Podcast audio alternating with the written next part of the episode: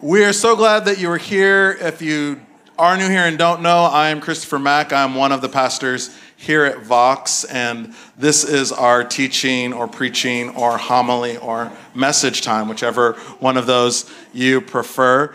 And I wanted to introduce to you, though you may know her, she's been here for a little over a year and a half, Lilly Ettinger, woo woo, uh, who will be offering not her first homily ever uh, in fact, I think I just learned today was a pastor at a church in West Kama, Texas, for six years. So probably has more preaching under her belt than I do. Um, but we'll be sharing for the first time here at Vox with us. You are the mother of Caroline. You are the director for the Center of Students in Recovery uh, at the University of Texas at Austin.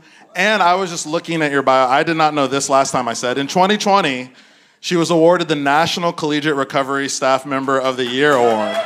So, yes, we are grateful to have you share with us today. Thank you. Um, it has like my fancy formal picture I wasn't expecting to see on his tablet. Uh, thank y'all so much for letting me be here today. Um, for those of y'all who don't know me, the answer is you don't know me yet. I am a very extroverted person and I love to get to know people, so I'd love to get to know you if I don't already. And if I already know you, I want to know you more. So, um, as Christopher said, I started coming to Vox when I moved back to Austin about a year and a half ago. Um, after spending most of my adult life in Waco, because that's where people want to live, right? Um, I spent college there, seminary there, worked at churches there. I did briefly live in Kentucky uh, and Dallas, working for churches and for a Christian rock station for a while. Um, so 89.7 Power FM, if any of you knew that. I was your afternoon drive DJ for a while. Um, but when I told uh, my friends and folks at the church that I was attending in Waco, which was UBC Waco, um, that I was moving to Austin, they said, oh, go to Vox. And so, ta-da. Um, there are three things that I need to make a church or to decide that a church is home. Uh, the first is basic agreement with the important stuff. Just one. Um, the second is that somewhere they have to have a copy of my half sleeve tattoo of Rublev's icon of the Trinity uh, somewhere in the building. And uh, I got this tattoo when I was 19. And the best thing is, it's up here for the doxology. That pretty picture with the three people, that icon, I have it as a tattoo. You can't see it, long sleeves, it's January. Um, but that's number two.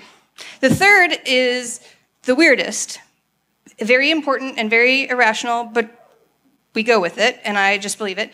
I have to have lived in the same house as one of the ministers.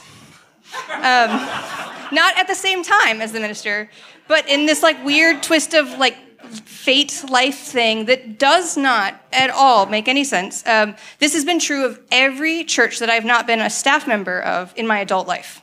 Uh, yes. um, so I heard about Vox multiple times. Uh, and after understandably checking nowhere else out, I came here. And I was here for a few weeks and I saw my tattoo.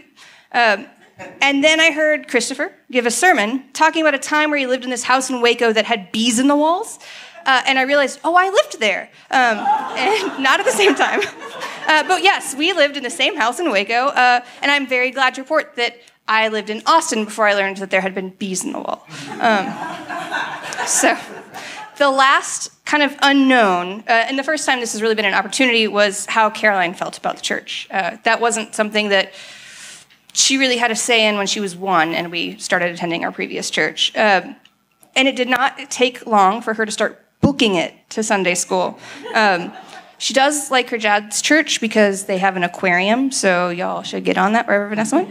Uh, but her interest in being here is my new like fourth thing I'll have to add to my importance in a church list if we ever leave Austin again. So they let me come sit up here and speak. Um, and I'm really glad it's today uh, because if you are a person who loves the fancy church calendar, uh, while today is technically Baptism of Jesus Sunday, it's also the Sunday closest to Epiphany, which is one of my favorite and super underrated holidays because it is the beginning of King's Cake season. You can now have all the King's Cake you want until Ash Wednesday. Um, it is the day I take down the Christmas tree and get rid of all the Christmas decorations. Um, But when I'm feeling blunt, today is no duh day. Um, because by now I've figured out which of my New Year's resolutions are going to make it through the year and which ones are not. So last year, um, I actually, and you can put the next slide if you want, made it my goal to read less books than I had the year before. Um, and uh, you can see the progress I made behind you. Uh, and to my surprise, I actually did. This is less books than 2022. Um, nine less. So not that many, but enough. Uh, I've met my goal. Uh, even though I read half of the Animorphs series as an adult uh, this past year, recommend it. Um, I love a good book. I love memoirs. I love popular science. I love speculative fiction, uh, sci fi, fantasy. I'm in the middle of Iron Flame, so don't ruin it for me. Uh, yes. Uh, I'm also like just instant winner and lover of all time travel books. So, but the thing I love about books is that at some point in every good book, there's a no duh moment that the book has clearly been foreshadowing for like the entire time, but the characters, and sometimes me, and I'm really happy when it's me too, uh, have totally missed. I love sitting in my book chair and that squealing or gasp moment, uh, because in fiction, when it happens, uh, it's good. It's always good. It's so much better than it is when the gasp moment happens in real life, because that happens to generally be that life realization, little e epiphany, oh no. but in books, it's a fun one. Sometimes they are fun in real life. Uh, sometimes they're serious, but they lead to gratitude. Um, and I didn't come to my love of books on my own. I come from a book family. I don't know how else to explain this. Um, but it was not until, of all things, I read my grandmother's obituary that I mentioned that mentioned her book habit that I realized that despite like our pretty messy relationship, it was her influence as a voracious reader on her kids, which became my stepdad's voracious reading and his influence on me that became my voracious reading. She was the matriarch of our family, and I was in a space where I could name all of the things I didn't want to repeat, all the things I didn't like about her. But it was actually in her obituary that I really saw how much of her was in me, how much of me that I like came from her. And that's one of those little e epiphany moments. So before I go too far, I want to ask y'all and give y'all some time. Maybe you can turn to your neighbor, visit for a second. Can you recall one of those little e epiphany moments? A life realization which in retrospect appeared glaringly obvious. Does anybody have one that they want to share? Going to ask for some vulnerability. I realize my entire extended family is ADHD. if y'all didn't hear, it's realization entire extended family is ADHD. Does anybody else have one? I know I'm putting people on a spot to be vulnerable, so I get it. Yeah. Um, I realized it's important to be intentional about living close to your friends. Being, in, it's important to be intentional about living close to your friends. Yes, seriously. Um, mm-hmm. Yeah. So, thank y'all. Thank y'all for sharing those. Um, I feel like I've been a pretty open about where this sermon is going. It's Epiphany Sunday. We're talking about epiphanies. The title of the sermon is literally the Epiphany Society. Uh, so this is the part where I talk about the text. Um, because on first glance, as y'all heard earlier, it really sounds more like one of like God's many promises through prophets kind of text, more than like, what does this have to do with an epiphany? One of the things that I like about Isaiah is that it's often assumed to have been written at a few different times. It's not just all written down at once. It's really long. It's like 66 chapters long. I know chapters weren't originally part of it, but it's still long, right? Um, the beginning of that text is very much about like all the warnings, exiles coming, God's not happy, you know, Jerusalem's going to become a shell of itself. The middle very much has the voice that they are in exile, that they've lost Israel, that they aren't around, and then the end is a little different. It's assumed to have been written when they're already back in Jerusalem, when they've already returned from exile. So we know that it wasn't just written at once, we assume it was written at multiple places during multiple times uh, throughout the exile period of the ancient Israelites. This text is located in that end section where they've already left Israel, they've already come back. So when we see that this is in that restoration is at hand camp, uh, and we read it through that lens, looking backwards, where it's speaking about the darkness, to the present day, speaking about restoration, it makes a lot more sense. It reads like perhaps we thought this darkness would last forever. And yet God's goodness is here. The city will be different, the world will be different, we will be different, and it will be good. More than once in the text, which can now appear above my head again, uh, it emphasizes to the people things like arise and shine. And then we have in verse 4 look around. That's the first step in every epiphany. Sometimes it hits us in the head, but oftentimes we have to go looking. We have to let light pour into us, into our surroundings, because often we can't see whatever is true when we don't want to. Uh, it's really easy to get stuck in cynicism, to avoid getting our hopes up, to avoid the beauty of things that are changing, uh, because there's a lot of hurt that can accompany that process. Verse 5, though, which I think is going to be the next slide, is actually my favorite, though, of all. Then you shall see and be radiant, your heart shall thrill and rejoice. Um, that's just a great feeling. And my only Enneagram comment of the entire sermon comes right here that this is the Enneagram 7 dream of how life should be. Say, glad that I am among my people. Um, but what I like about this message is it's not just, oh, hey, it's Epiphany Sunday, and here's kind of their epiphany that things are going to get better. This particular epiphany, what I like so much is that it's not individualistic. This isn't a single person's epiphany about their own life or about the next book plot. This is the epiphany of an entire community that centers that community. It doesn't encourage simply like looking in it encourages looking out, looking at others, looking at the city, looking at the world, and looking at God. The societal nature of this epiphany, the public nature of it, is what makes this text so exciting to me.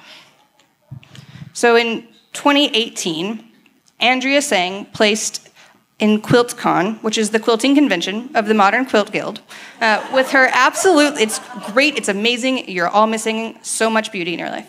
Um, but she made this absolutely ginormous quilt that was almost 10 feet by 10 feet called the Here and Elsewhere Be This. Um, as a currently on hiatus quilter who was at the height of my quilting hobby in 2018, I mostly thought of quilting as something that I did alone. Like, if we want to talk about individualism, quilting something people do alone, right? At home, after their kids go to bed, you just keep slowly sewing. Um, I did go to a couple like quilt guild meetings with a couple other people, but it was very much an individual hobby, an individual thing. I still love a good quilt show though. Um, but the here and the elsewhere be challenged so much of what I thought about quilting because although Andrea Tsang conceived it and was responsible for arranging and piecing this, each of these tiny, absolutely maddening to sew two inch squares, now do two inches for 10 feet, um, each of those squares is the work of more than 1,200 visitors to the Canadian Immigration Museum that were collected over months. She was the artist in residence there, and she talked to each of those visitors as they created these tiny quilt squares that were about their own immigration experiences. So each of these squares represents some part of their individual immigration story.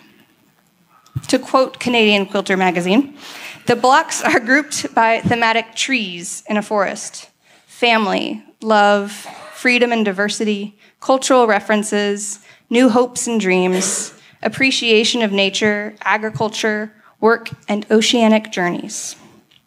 Quilts like this take so much time, it's hard to quantify. This is thousands and thousands of hours of labor.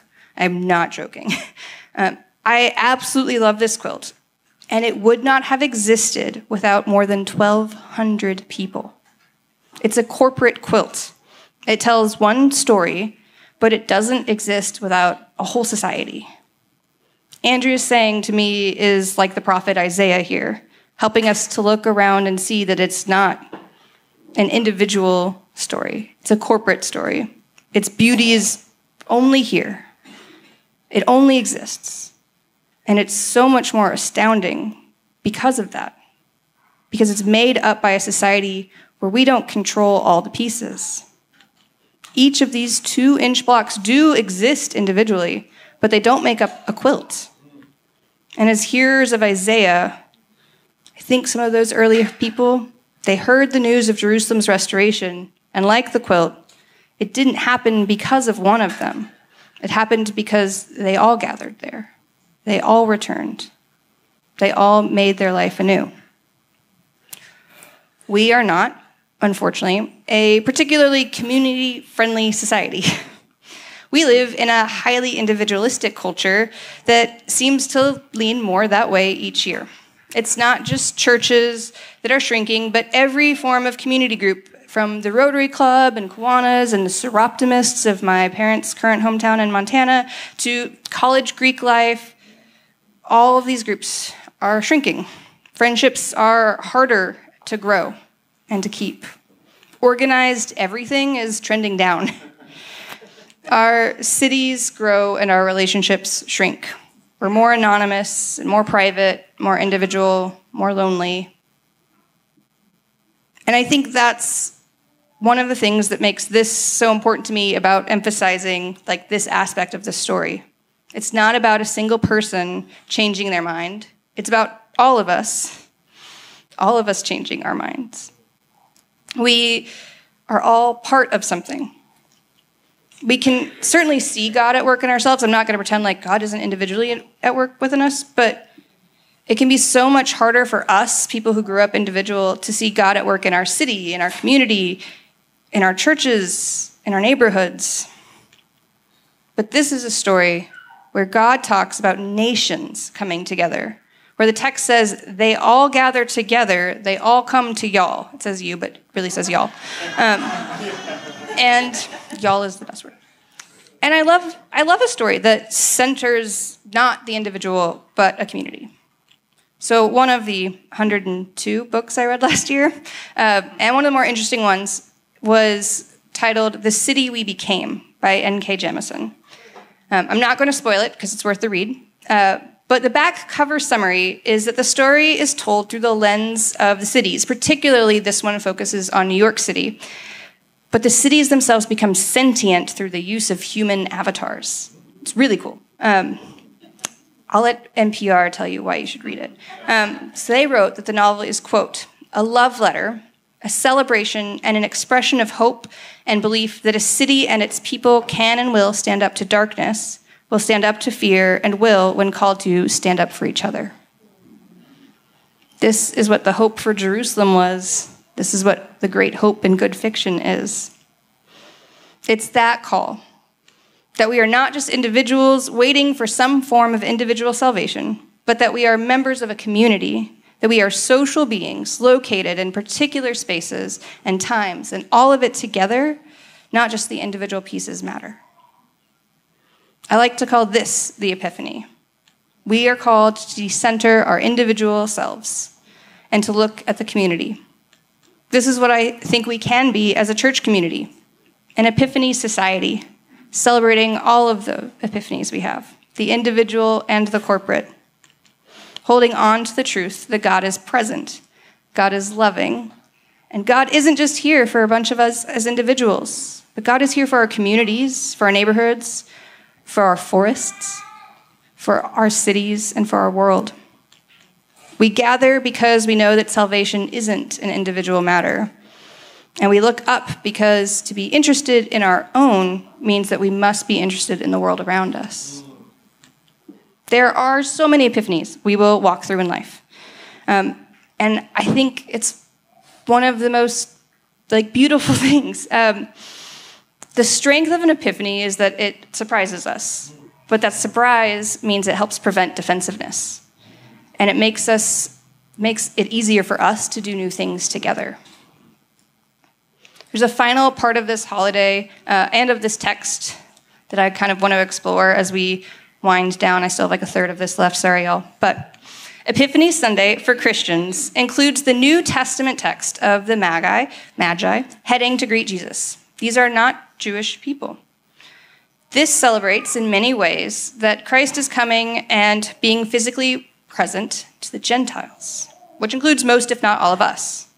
Uh, this foreshadowing is something that we believe. Doesn't seem like an epiphany, of course. Christ came for everybody. Wasn't always that case.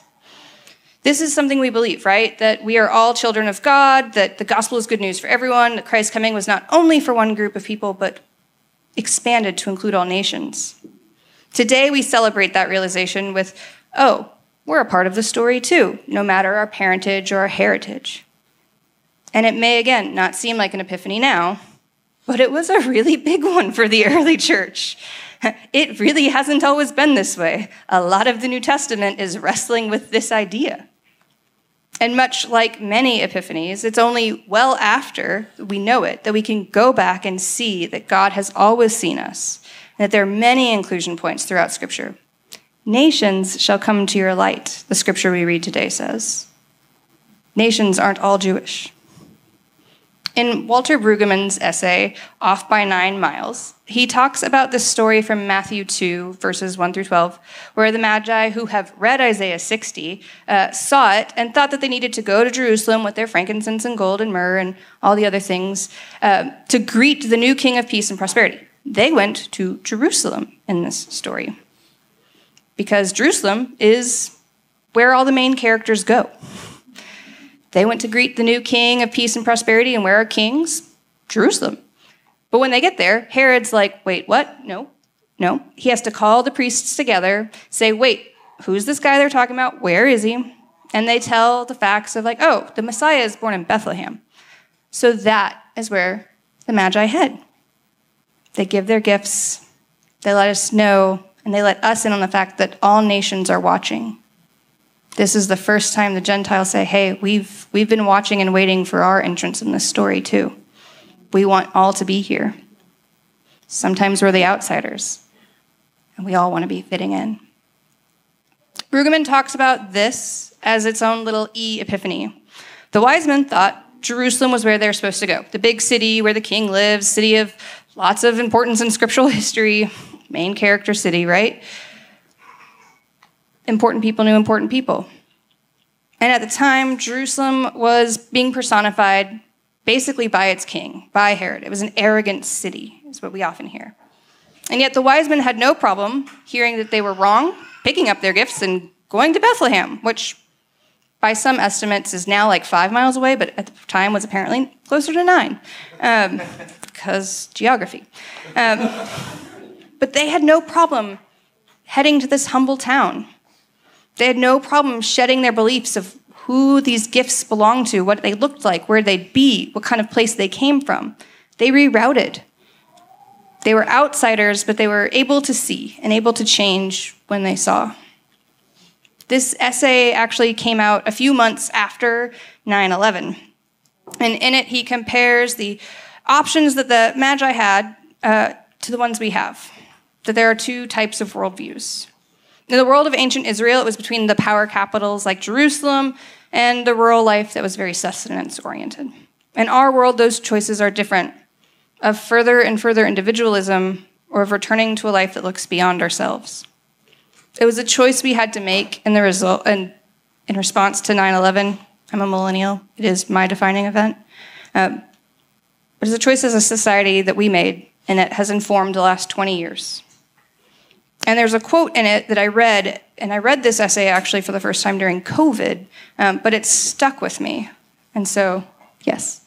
Uh, Brueggemann writes that we can choose a return to normalcy in triumphalist mode, a life of self sufficiency that contains within it its own seeds of destruction. Or we can choose an alternate that comes in innocence and hope that confounds our usual pretensions. We can receive life given in vulnerability we can receive life given in vulnerability. I think one of the reasons that I am at Vox, besides all of those cool coincidences, um, is because of this emphasis that isn't on individual salvation, uh, but the understanding that salvation is bigger than that, that God is bigger than that. Uh, I don't think I'm alone in picking up that vibe here. I think we're all still following the star, so to speak. But sometimes we find ourselves off by about nine miles, and we have to check in with others to return to asking for help and living in community and not being stuck, not being stuck in our cynicism, in our pain, in our hurt. We have to be vulnerable. We don't have to wait for the next epiphany to do that, uh, to turn our day around to try again. One of my favorite parts of this holiday is that it means that we can bake a cake with a little porcelain baby Jesus in it any time of the year. You don't have to wait for this season either. Eat it and start again. So if y'all will pray with me. Heavenly Father, we thank you for the chance to be surprised, to try again, to let our defenses down, and to let your Spirit give us these little nudges that can send us in entirely different directions, that can help us reinterpret the past and the future. We ask that your Spirit be with us as we try to pay attention to our own little epiphanies and the great epiphany of you in our world and of your love for all people. In Christ's name we pray. Amen.